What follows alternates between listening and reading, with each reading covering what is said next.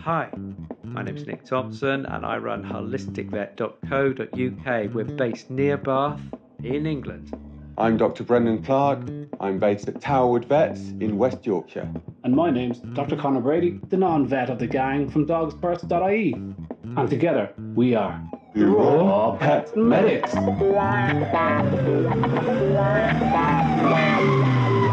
Hello, everybody. Good evening, all. actually, It's not actually the evening, is it? Because we're pre-recording. How you doing? now we're pretending. I closed my blind to block out the absolute belting sunshine that's outside. Excellent. Okay, So, so, we're doing Q and A yeah. today, guys. Uh, Brendan is not with us because I think he's on holiday. He's got something important on. It has to be important if he's going to miss an RPM. He's he's really diligent, isn't he? Bren is really really be diligent. more. You and I have taken at holidays left, right, and centre. He is. He's So- always on it. It's kind of nice. There's a just Yeah, little balance. yeah. Bren's always on. His his messages come in about maybe half one in the morning, and it's like, "Oh, Bren, what are you doing?" He's up there working away, putting you to shame. Yeah. And then he might send you a message at half six in the morning. So uh, that can't be healthy long term. But yeah, he's a he also he does all the technical stuff as well. But we have DJ Nick on the decks tonight, so I have absolutely no worries It's that things are going to go smoothly. You know, that's the bottom. That's the bottom line. Um, this is good. We've got uh, we've got Q and A, and uh, we've got uh, lots of uh, questions from Patreon supporters. Thank you, Patreon supporters. But um, Yeah. let me. Uh, shall I uh, grab the first question? Go for it. Okay, I'm gonna. I'm just gonna read this out. This is from a wonderful supporter, Patreon supporter, called Michelle Tjaden. Tjaden, I think T J A D E N, and she is in Woodstock, that. Woodstock, just outside Chicago, Chicago. Love it. Yeah. And um, she's she's she's a she's a massive supporter of us, and and and I think she's going to be really happy that we're doing a question here. So Michelle, this is all for you. I'm going to uh, uh, read this out now. It's a great question. I am fortunate to have two great raw food companies near me where I can source organic pastured beef, pork, turkey, lamb, goat, duck, rabbit, chicken, raw goat milk, and pastured duck eggs. Lucky, lucky Michelle. Mm. My issue is finding a good source of omega 3s inside the. Uh, no, after the inside scoop, which was is Rodney Habib's weekly thing, which you've been on uh, there, Conor. Uh, with Conor and Mark Santonge. Ooh, we got all the names today. Yeah. Mark Santonge discussing all the pitfalls with fish oils. I decided to feed fish instead of oil as I preferred whole foods to supplements when possible. That's an interesting point. I live in an Yeah. area where it's hard to find fresh fish. Yeah, that's because you're about a thousand miles from any coast, um, if my geography serves me correctly. Um, I live in an area, and uh, I live in an area where it's find, hard to find fresh fish. Plus, it's expensive. Brackets. I'm feeding 14 dogs. 14 dogs. Wowzers. Wow. Close bracket. I've been rotating canned mackerel and sardines and freeze dried salmon. I have two questions. Number one, I make fish chowder with uh, fish, eggs, and raw goat's milk. Brackets. Delicious. Yeah, and a small amount of veg, and feed it as the main meal twice a week in my rotation. Considering I feed pastured meat and eggs, which should have some omega 3, there's another really interesting point. Is That's a main point. isn't it nice? Is fish twice a week enough, or should they get some daily? Is fish twice a week enough, or should they get some daily? That's another interesting point. And the second question is: Does fried, does freeze-dried fish contain enough omega-3, or is some lost in the freeze-drying process? So, I think there's about five or six really interesting There points is. there. Great question. And um, I'm just about to run out of battery. so Oh, no. you you start there, and I'm just going to start get my talking. yeah yeah yeah. I'm just going to run around for a 2nd I'll talk about the the main bit that leapt off the page there for me was first of all Michelle is a very clued in raw feeder and uh, feeding a phenomenal diet. I mean, outdoor reared beef, pork hard to find, turkey very hard to find and very expensive. lamb, beef and lamb is a, is a dime a dozen here in Ireland and, and the UK, but outdoor reared stuff in, in, in the US is much harder to find. So you're, you're jacking your prices up. The point is, if, if these are outdoor reared, and the most of them are, beef always is, lamb always is, goat. Uh, um, and she's saying organic and pasture reared, so you're hoping they're not CAFO kind of uh, fed grain. So here's the thing if you're feeding outdoor meats, there is almost certainly enough omega 3 in that diet for an average dog, in my opinion. I would say for the average dog, um, I think there's a there's a big kind of focus on, on fish oil because it's fabulous and a lot of Westerners are deficient in it. Okay, so when you look at the, the bloody Mediterraneans with their great diet, you're looking at people that get lots of omega 3 in their diet, fabulous omega 3, great quality omega 6. And uh, so, you know, really good quality uh, virgin olive oil and lots of omega 3. We don't get enough omega 3. So, if you were to take a thousand Ital- uh, Italians, say, and a thousand Irish people, the fish oil tablet would be far more effective in the Irish people. If you wanted to prove that your fish oil supplement was good for arthritis, you wouldn't use Mediterraneans in your study. You would use, you know, uh, Londoners or Dubliners. So that's that's a study of deficiency. And so omega three, you don't want to be deficient in it because you'll you'll get inflamed and you want to have your omega 3 and 6 ratio per good. So lots of 3, not too much 6. And if you're a plant eater, then we good bit of plants, you can have slightly more 6 in your diet, omega 6. That's plant oils. It's okay. But for a carnivore, meat eater, they really want to have lots of omega 3, and that comes from animal fat. And it's not just fish oil, it's not just fish fat. It is outdoor reared beef, goat, lamb, full of omega 3, more than enough than your dog would need. Now, if he's very sick and he's got a skin condition and he's inflamed, and you might go, okay, a little bit of omega 3 here and there, jack it up if he's got arthritis because he's inflamed, whatever. But for the average dog, I personally wouldn't be with a diet that started that email. I would say, oh, that's fabulous. I couldn't see that being deficient in anything. Uh, and such good quality omega 3 in those fats because it comes lumpy meat with fat and, and untouched by a factory, you know, frozen perfectly great fat that your dog will be full of. I don't think you need to focus too much on jacking up omega three after that. You can actually have a counter effect where you give too much. It's not you're not trying to fight inflammation all the time. If that's what you're thinking about omega three, because if your dog is healthy, inflammation is trying to help you. It's not something to be repressed all the time. So I'm not sure if that dog needs more omega three. A little bit of fish here and there would be about as great an addition. But that's only starting with the first couple of sentences. Nick, what are your thoughts? My thoughts is that wolves and dingo type dogs and canids have been wandering around in the Chicago area for millions and millions of years. That is to say, they are thousands of kilometers from the sea, which is the main yeah. source of omega 3.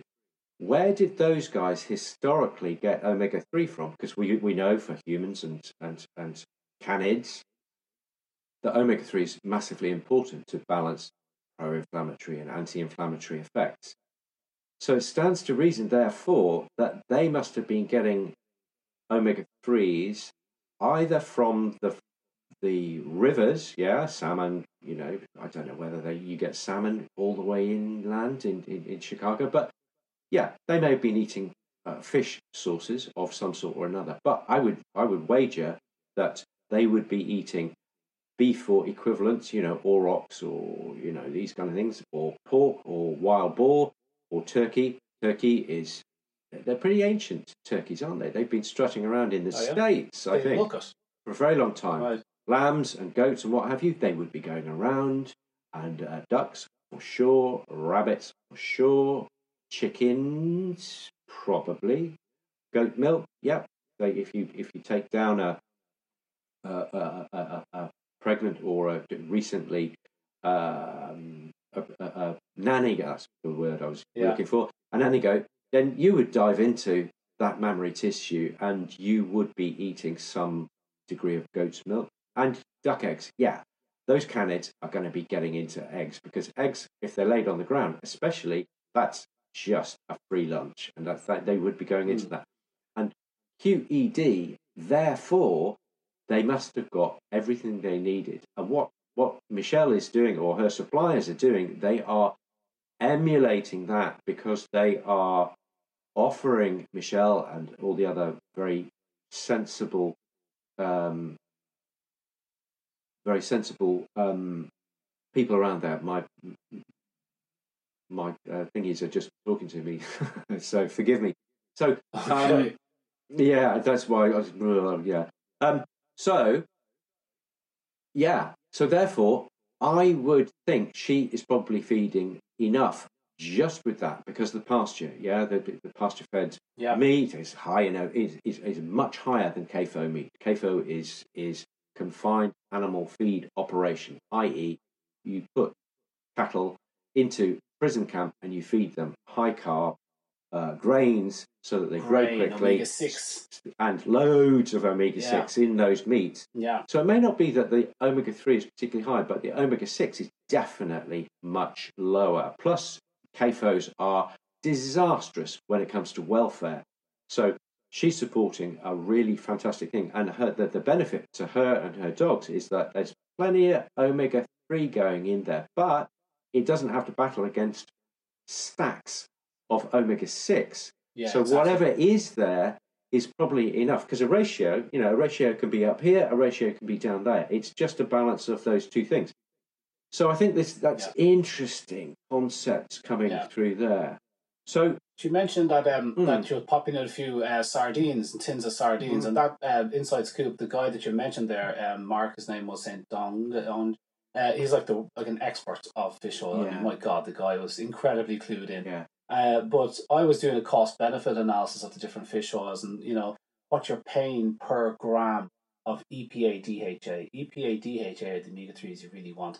And to cut a long story short, we've done a fish oil a few talks before, tins of sardines have lots of omega three in them, even though they've been cooked at 121 degrees for half an hour, all tin food. Uh, the omega three lasts. It's quite uh, once it's contained in that in the juices. So you do get omega three from that, and it's not completely alien, weird looking, nasty fats. It's it's it's pretty good, and it comes with protein and, and nice, you know. So that's a cost effective way of putting in omega three. But as she was alluding to, the supplement industry has a major major problems. The fifty percent of them are at their point of expiry when you buy them. And then as soon as you crack that top, it gets to oxidizing. And once it goes over that edge, it takes more from your body than it gives you. And 10% of them are dangerous. And it's like, wow. So you can imagine where the pet supplement industry is, or or if manufacturers, no offense to manufacturers, they buy their fish oil in in a five liter plastic drum and it's sitting on a shelf and they pour a plug in every time they do make food. That's not fish oil you want to be using. So she's right to think what's the best way to do it. And the freeze dried bit came up with the bottom leak. So how do you feel about freeze dried uh, fish? It, that's it's uh, pretty good quality stuff, I imagine. I mean, uh, yeah. I've had a look at this, and I've got a actually got a paper. Let me just grab it. Here, oh, here we go. So this is a paper from, uh, I think it's from New Zealand. It's 2003. It's called Fatty Acid and Sterol, Comp- Sterol Composition of Frozen and Freeze-Dried New Zealand Green Lip Mussels from three sites in New Zealand. And they start the abstract by talking about freezing is known to maintain the uh, the fatty acid uh, composition. Okay, that's where they're starting.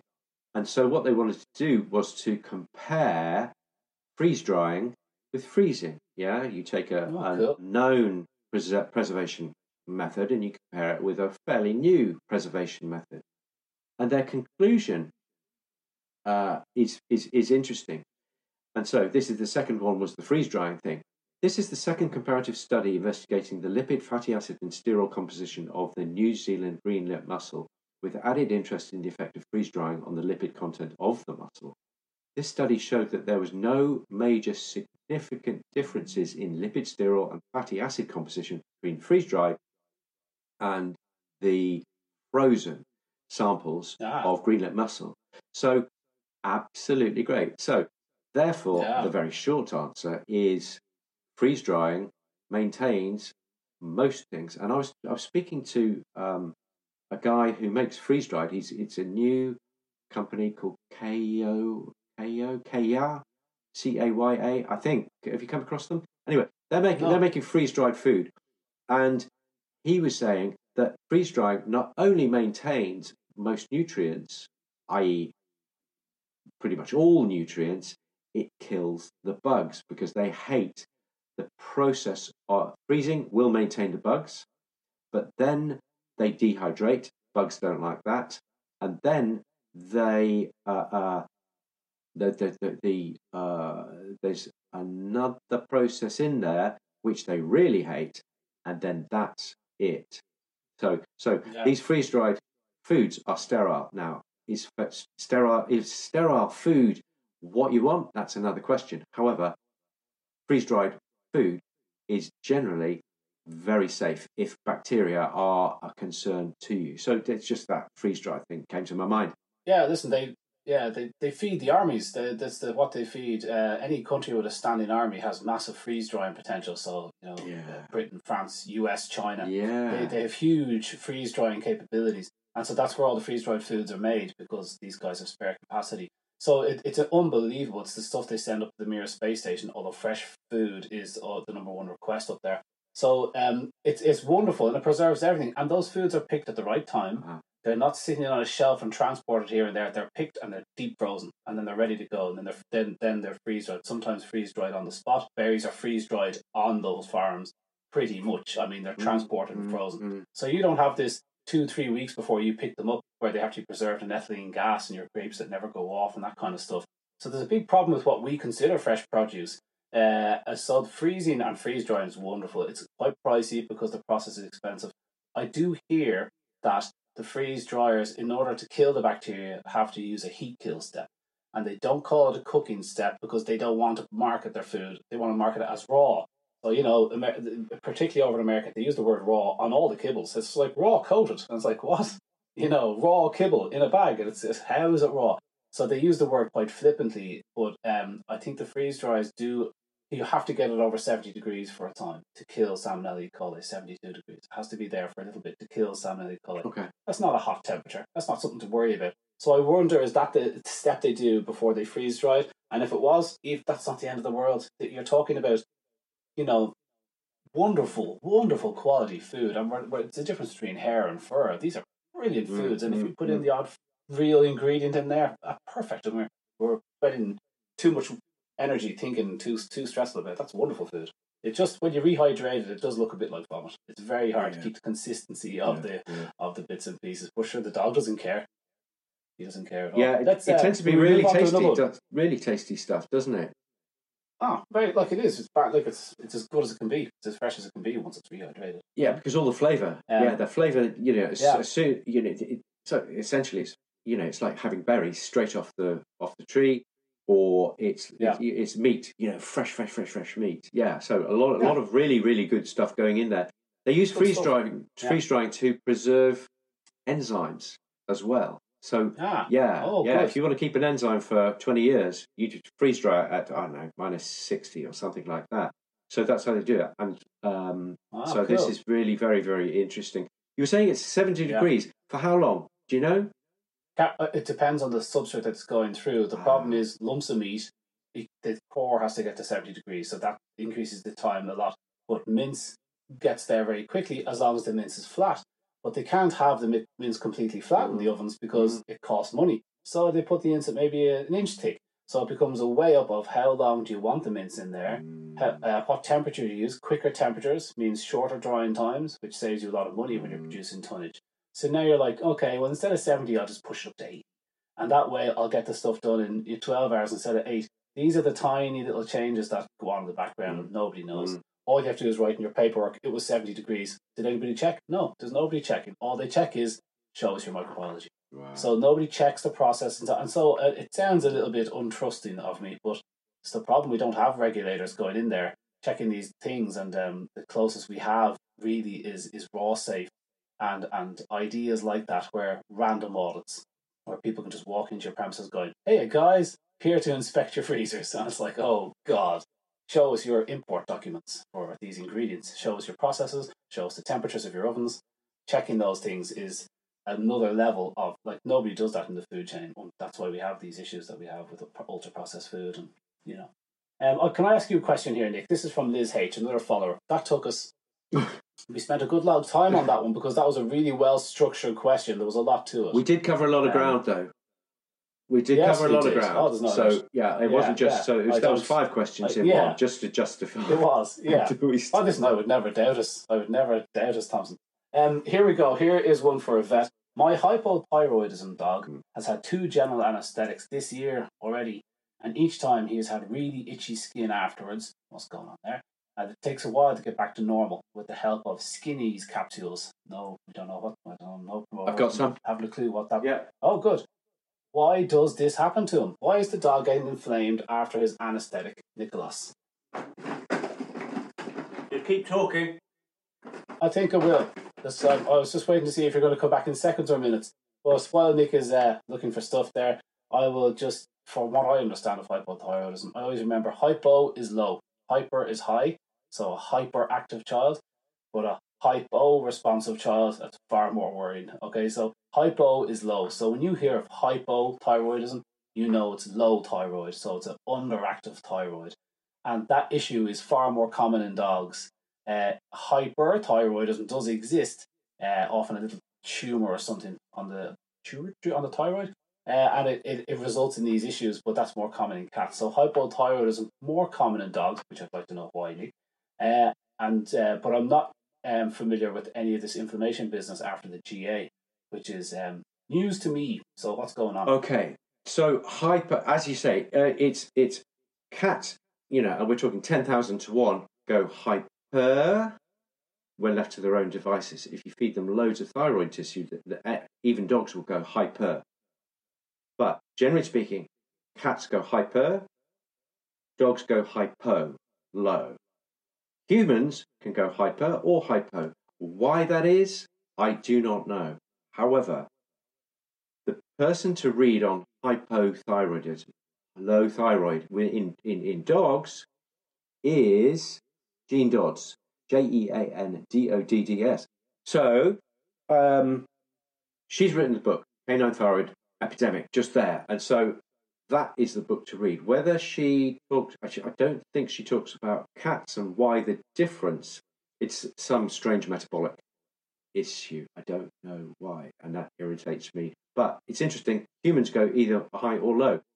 Anyway, so uh, hypothyroidism is a lot more common in dogs than we were led to believe. Jean Dodds has, has, has told us that 40% of aggressive dogs in the United States are hypothyroid because at Ooh. vet college, yeah, at vet college, you're taught that hypothyroid dogs are fat, lazy, and chilly. And, Hmm. and that is only a subset of all the hypothyroid that you will see. You can see hyper dogs, you can see skinny dogs, you can see dogs that are just completely normal, but they keep on getting skin infections. You can see dogs who've got uh, persistent liver problems. You can see uh, even uh, gut problems, uh, inflammatory gut problems can be linked to hypothyroidism because your, your thyroid, I always think it's a bit like a thermostat. You know, the thermostat in your house, it's only a tiny little thing, but if you just tweak it slightly, your entire house, every room in the house changes temperature.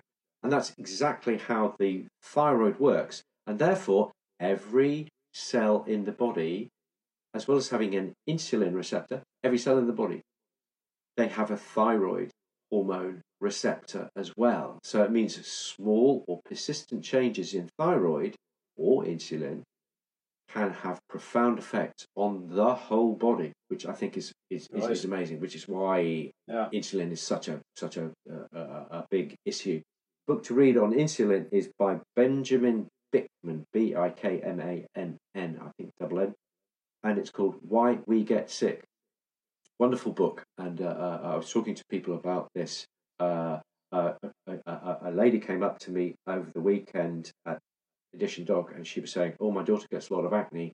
Could this be to do with uh, uh, diet?" And I said, "Yes, absolutely. If you've got persistent high levels of of, of glucose, meaning high levels of insulin, that can be associated. The other one is is uh, Dr. David Wheatbelly. wheat belly. He talks about acne, and there is there is a a direct link between sugar, insulin, and acne. Interesting. Very interesting. Also, Lustig, Lustig on YouTube. If you look at Professor Lustig on YouTube Mm. and type in "the skinny on obesity," Uh, and he gives a four part video series on how insulin works with diagrams, Ooh. which is very handy to look at. Yeah. So it tells you exactly when you take insulin, when you inject it, this is what it does. It takes the sugar and it pumps it into the fat store. That's That's, its job. And so he's got this wonderful way of explaining it because the guy's all over it. He was the guy that discovered the leptin issue, uh, the switching on and off of hunger with fat. Yeah. But um, uh, so anyway, okay, Nick. So we've got hypothyroid. Can I just talk, talk- comment on one thing? Mm. When people eat thyroid and uh, they worry about it spiking, kind of causing hyperthyroidism. Just a note on that. Mm. There is one example of that happening in dogs where uh, some ne'er do well took beef thyroid, which is quite large because she's a big thing, you know. And they take this beef thyroid and they dried it out and sold it as pet treats and they put it in canned food. And it resulted in a lot of dogs getting terribly ill very quickly, instantly. You know, the body, you're taking the hormone that was in that thyroid so it's thyroxine, and then if you eat that, you've suddenly got a huge spike of thyroxine, and boom, you're, you're causing this hyperthyroidism. Mm. So people panic about eating thyroid, but I would say your dog is a whole prey eater. He eats tiny amounts of thyroid quite regularly. It's not a big deal to him. It's actually quite normal, probably extremely beneficial if you think mm. about it. All those organs and bits and pieces are. It's just that he's not supposed to be at a cow's thyroid for, for dinner. That's not normal food for him. We're talking about a whole mouse, a whole bird, a whole frog. So um, that I just wanted to put that bit in in case people are freaked out about eating thyroid. They're often worried chicken necks and duck necks make up a considerable part of the chicken and duck food your dogs are eating. Believe me, necks are the cheapest bit of meat off the bird with a bit of bone in it. But the thyroid isn't on that neck that we've ever seen because the thyroid in the bird is down, actually down. It's in a funnier, different place because they're flying animals. It's down in the cavity, so it doesn't come off with the neck. And so you don't often see it attached. So not to panic with that one. It's a big myth that's out there.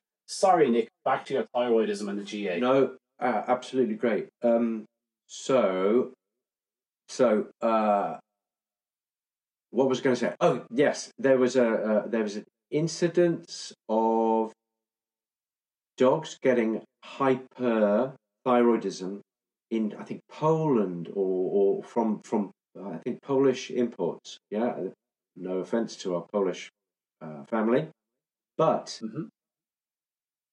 The when you see hypothyro- hyperthyroidism in dogs, it's almost always dietary.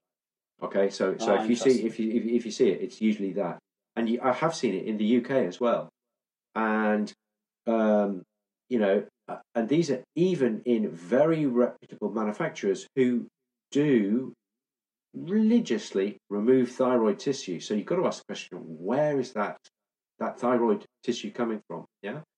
Um, so it's a question. So if you if if your vet turns around to you and said you've got hyperthyroidism in your dog, then you need to think about well Start the, the sampling food, the food. food, which is all the more Yeah. reason treats. to feed variety.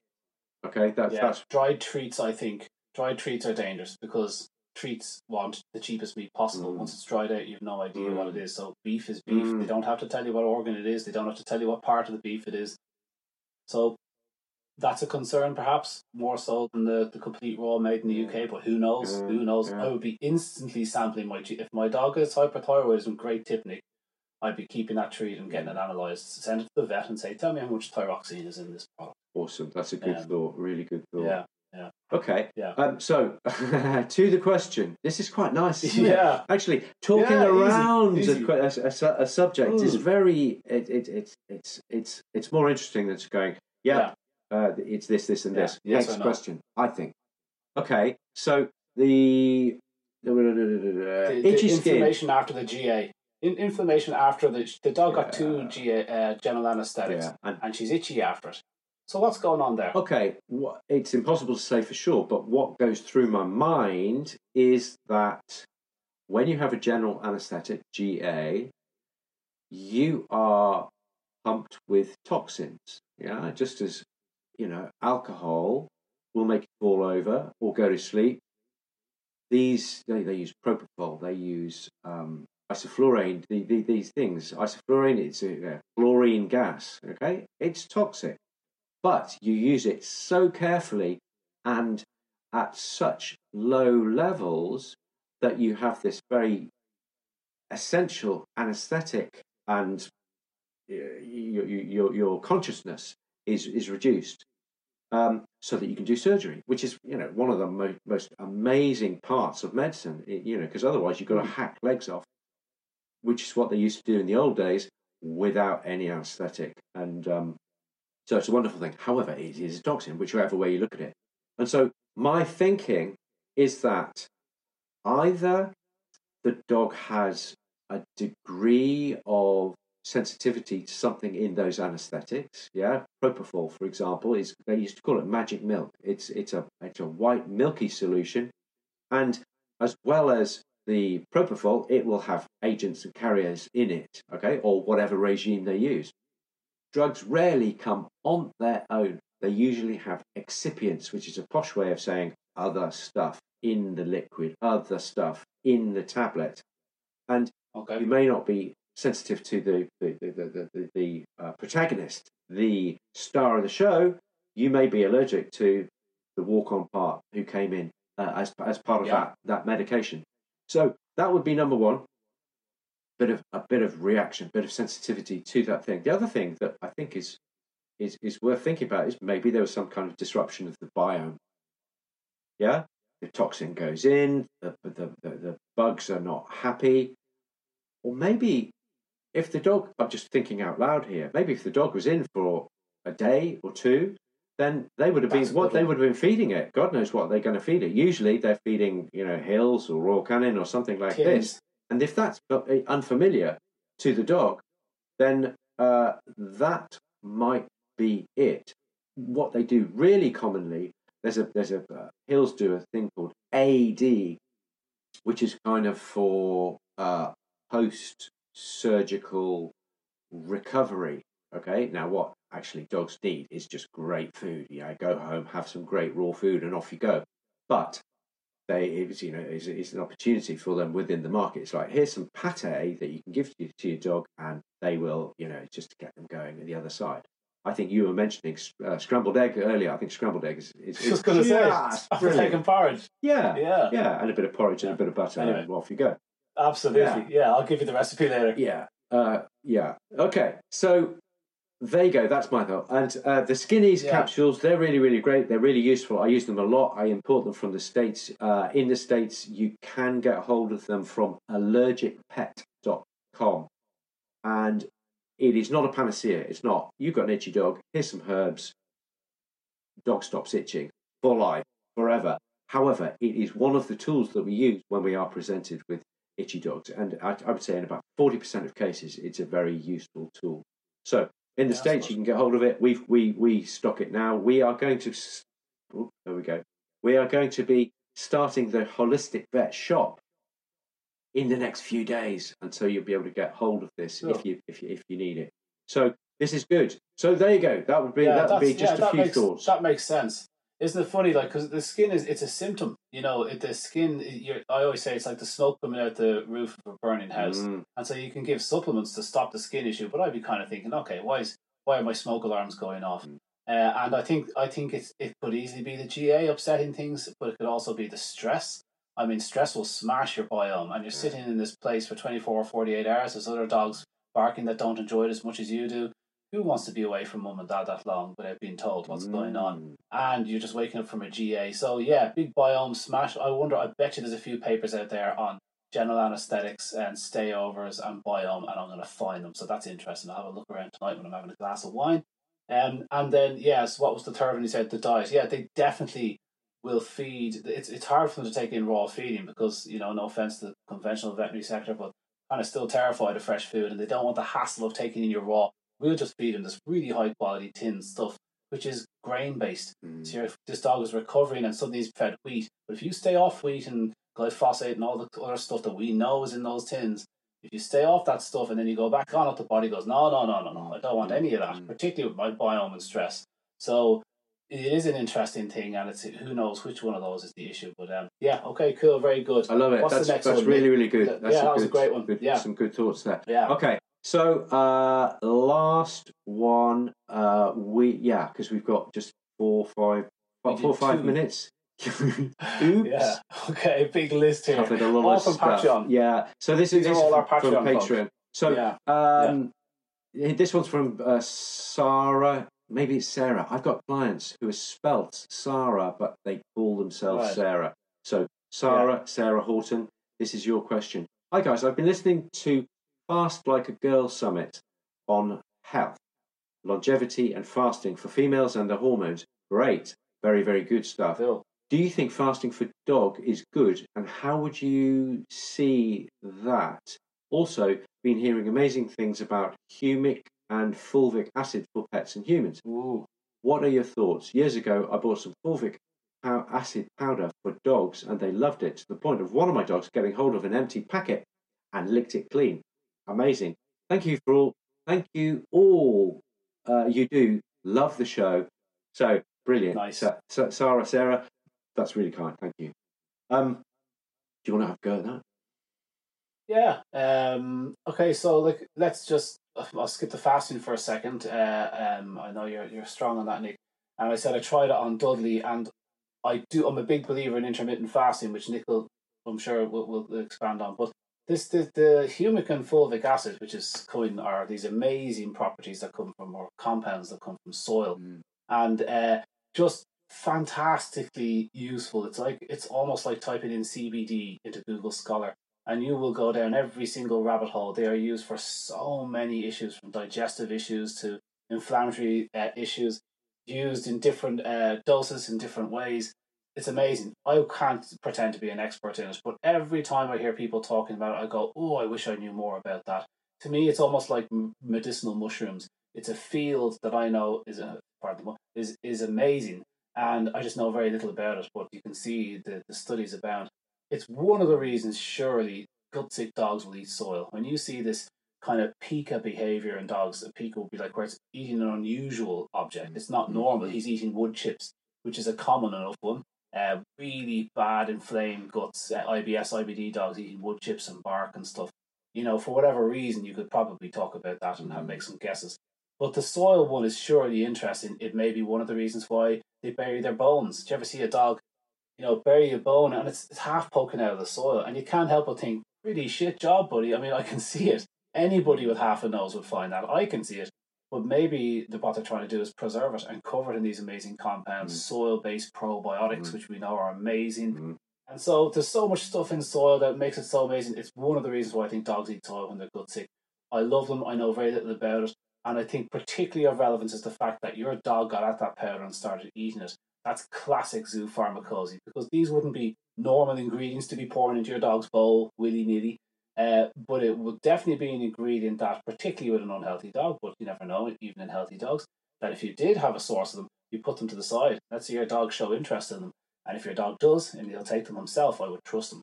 And uh, but particularly for your gut sick dogs, if you had some on the shelf and you put some beside the bowl and he took it, well, I'd give him more. I'd say, all right, buddy, you'll be getting another bit before lunch. So uh, very interesting stuff. I want to know more about it, so I'm, i will put that on the to do list. What about uh, what about you, Nick? Humic and fulvic acid. So fulvic acid, I don't know anything about particularly, but it is in soil and it's very very essential. And there's a lot of good literature to suggest that it's very healthy for gut. Uh, humic acid is from humus, which is the organic component of soil, and it just as you're saying, Conor, correctly, that it just suggests that soil is an important component, not necessarily continually, but as part of the picture that we should consider when we're feeding our dogs. I've actually treated one or two itchy dogs by just feeding them clean, frozen, and then thawed soil. I say clean, meaning it hasn't got any cat poo in it or, or you know anything like that and I freeze it in order to remove parasites.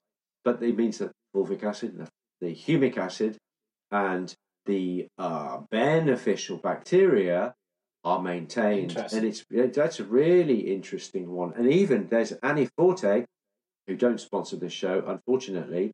AniForte, they do. It, it's I think it's it, it's a clay that they get from somewhere in Germany. So it's a, it's a a soil, if you like, that they can they can add. They've, they've looked at it and they've, they've made sure that it's safe and what have you. And you can just get this stuff and, and, and sprinkle it on. So that's really interesting. That's just yeah, come to mind. I've never, I never really looked into it. I made a note somewhere and have ignored yeah, it I've ever got since. it on my to-do list. Yes, which is on a box. I think I saw it. Like you got you got humic, uh, you got humus, you've got fulvic acid, Mm. you've got um, soil-based um, um, or organisms that we're now using as antibiotics. Essentially, Yeah. they're incredible, Yeah. and the studies abound by them. You've also got um, studies of bentonite clay and and morlite clay and all this other stuff that Mm. where you eat these and it, they do absorb toxins. And I thought, ah, nonsense until I read that book, Toxic, that Brian keeps on going on about. Uh, at least the first bit of it, Mm. and um, there is plenty of evidence to show that they will get together the nasties in your in your guts, and you can then poo them out. And I thought, oh my god, soil has so many benefits.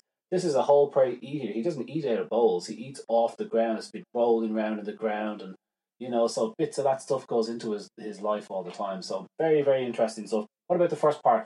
Intermittent fasting, fasting the dog. Uh, are you pro or on? I am totally, uh, uh, I'm totally in with intermittent fasting or fasting. Yeah. Full stop. Yeah, you don't want to fast for three three months because otherwise you'll die. Obviously, and tip you need to be. thank you. And you need to be in, in, in reasonable, healthy shape. Yeah, with, with you know, if you're anorexic, fasting is probably not a great idea if you're if you're if you're in a bad place in your mind, then possibly fasting is not a great idea. But for you know general Mister and Mrs. Average, I think it's a really good idea, and Mister and Mrs. Average Dog as well. We feed pretty much once a day. Now you were talking about Dudley about him not being able to Yeah. really do once a day feeding, and here's the truth of the matter: is that we've got Bluebell who's four and Mouse who's two Mm, and both of them just went off. We were feeding twice a day because they were young, and both of them just kind of went off breakfast. Now, now Bluebell, she's a complete guts, and she would eat five, ten times a day given half a chance. However, she does great being fed more or less once a day. Ellie likes to give them a chicken wing after they come in from the walk in the morning. I wouldn't do that because I'm a bastard, obviously. yeah, yeah. You stick to the rules. Yeah, yeah, I do more or less. Uh, do. Uh, but more or less, they have one meal a day. And the beauty of that, I always say to, to clients that uh, fasting is to the pancreas what sleeping is to the brain. Yeah. Okay, really, really important, and also the gut. I think the gut. And uh, Sarah Sarah was talking about um, longevity fasting and females and the hormones, and I've never come across that apart from. In order to be a healthy female, just as it is to a healthy male, you've got to have great metabolic health. How do you have great metabolic health? Fasting is Yeah. is is the way to do it. It it helps with um, with the uh, the, the uh, mitochondrial health, cellular health, um, Yeah. any any fat. If, if if if you're not carrying carrying too much body fat, then you will not be carrying too many fat soluble toxins like dioxins and, and, and what have you. So Yeah. I think that's what it comes down to. It's like fasting is good for humans and fasting is good for dogs.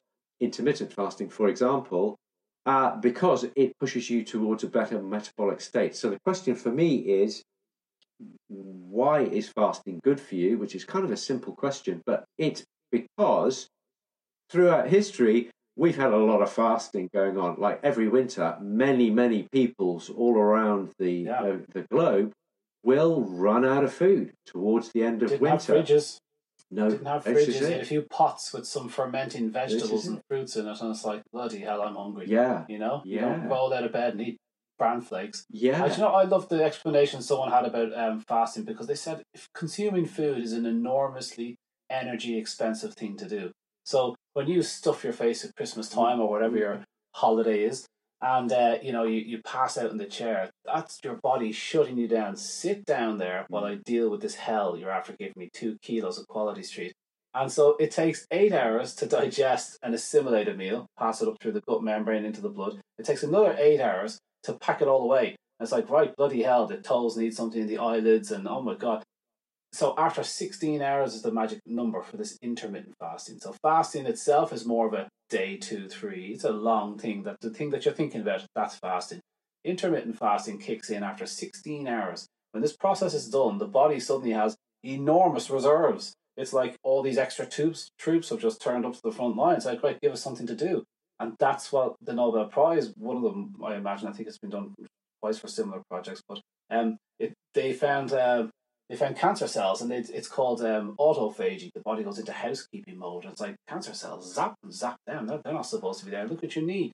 But they also suspect it's the same with the gut lining. So you're constantly turning over your gut lining all the time. But if you're constantly whizzing cars down the M1, they, they can't get the tarmac on the roads. They're like, will you just ease off for a moment and let us get this stuff down and fix up this gut lining and Mm. you know you're developing a, a few little issues here. You have a little pocket there with bacteria. We've got to sort that out. You can't keep the cars going down the m1 so fasting just reduces the traffic for a moment to let the job be done. So this 16 hour window is the crucial one. So when i say i can't feed dudley the one meal a day that worries me a bit because i want this eight hours of feeding a day for us nine to five. If you want to start later which is the easiest thing to do because breaking your fast is easy. Just put that off because it's not the most not the meal I want. So uh, if you start at eleven, you don't know if you could finish eating at seven, and you've given your body that magic sixteen hours. Even better if you gave it seventeen hours, eighteen hours, because then it's got an hour or two of this autophagy stuff to go through. So Dudley gets fed two meals a day, but I keep close enough together, five hours, six hours max. So he's not eating for eighteen hours, so I know he's still getting his fast. So I don't worry so much about it, you know, that way. absolutely brilliant because uh, I'm I'm a bit of an extremist with many things, and so I'm always saying to people we should be feeding once a day, and many people have a problem with that, and you know say, oh my dog just can't do it, or they get hunger pukes or what have you. So a kind of a, a compromise situation is feed twice a day, but as you say, you bring them as close together as you can in just one phase. I I like feeding in the afternoon because I think that in days gone by, we nomadic humans will have got up, had a drink at the local river, and then gone hunting. That's how it works. But and and dogs, they will not have a tin of pedigree chum waiting for them when they're in Yeah. you know in the Serengeti or something like this. They have to get up. They have to exercise. That yeah. Yeah. So exercise Yeah, always precedes food. So exercise is another part of the the uh, the the dance that we play that our body plays in order to fully metabolize our food. Yeah. So before you eat, guys, have a good dance. Yeah, put on some funky music Yeah. and dance. This was this is Jamie Richards told me this, and it's a brilliant idea, isn't it? Right. Uh, Yeah, dinner yeah. in 20 minutes. Okay, let's do Yeah, it. everybody, let's do some dancing. Well, do some exercise. If you don't want to dance, yeah, then uh, Yeah. do, do some exercise because then your body thinks, aha, you're chasing after a gazelle. We're going to get fed Yeah. shortly. So brilliant. It's really, really lovely. Um, Yeah.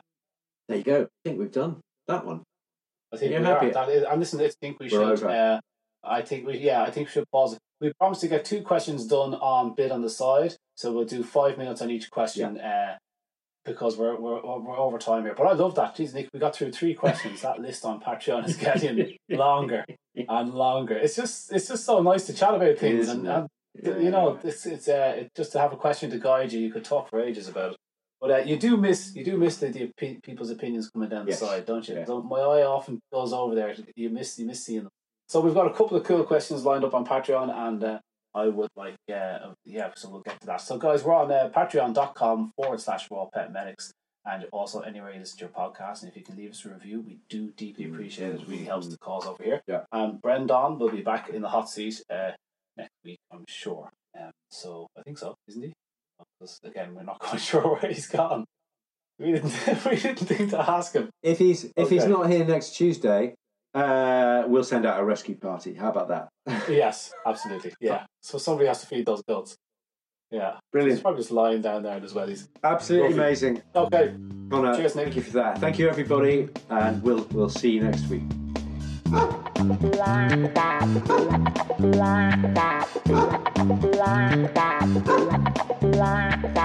Bye.